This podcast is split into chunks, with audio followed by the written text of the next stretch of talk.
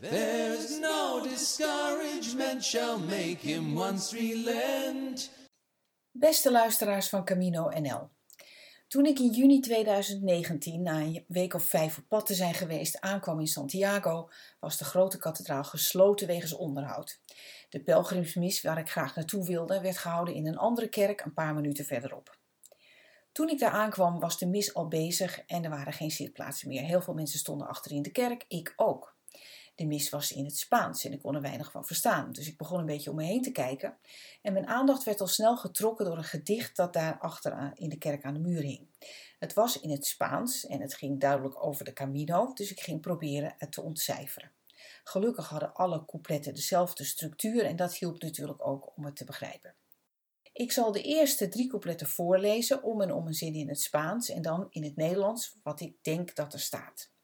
Aunque hubiera recorrido todos los caminos, als ik alle paden heb gelopen, cruzado montañas y valles, bergen en dalen heb doorkruist, desde oriente hasta occidente, van oost naar west, si no he descubierto la libertad, maar niet de vrijheid heb ontdekt, de ser yo mismo, om te zijn wie ik ben, No he llegado a ningún sitio. Dan ben ik nergens geweest.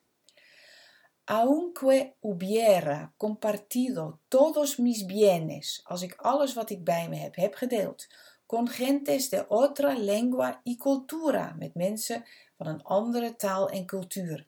Hecho amistad, als ik vriendschap heb gesloten, con peregrinos de mil senderos, met pelgrims van duizend paden, o compartido albergue, als ik de herberg heb gedeeld, con santos y príncipes, met heiligen en prinsen, si no soy capaz, maar niet in staat ben, de perdonar mañana a mi vecino, morgen mijn buurman te vergeven, no he llegado a ningún sitio, dan ben ik nergens geweest.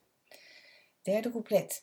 Aunque hubiera cargado mi mochila de principio a fin, als ik mijn rugzak van begin tot eind zelf gedragen heb, y esperado en gewacht heb por cada peregrino op elke pelgrim necesitado de ánimo, die aanmoediging nodig had, o cedido mi cama, of mijn bed heb afgestaan, a quien llegó después, aan iemand die te laat kwam, y regalado mi botellín de agua en mijn fles water heb weggegeven, a cambio de nada, zonder iets terug te verwachten, si de regreso a mi casa, als ik bij mijn terugkeer thuis, y mi trabajo of op het werk, no soy capaz, ik niet in staat ben de crear fraternidad y poner alegría, paz y unidad, om broederschap te creëren en vreugde, vrede en eenheid, No he llegado a ningún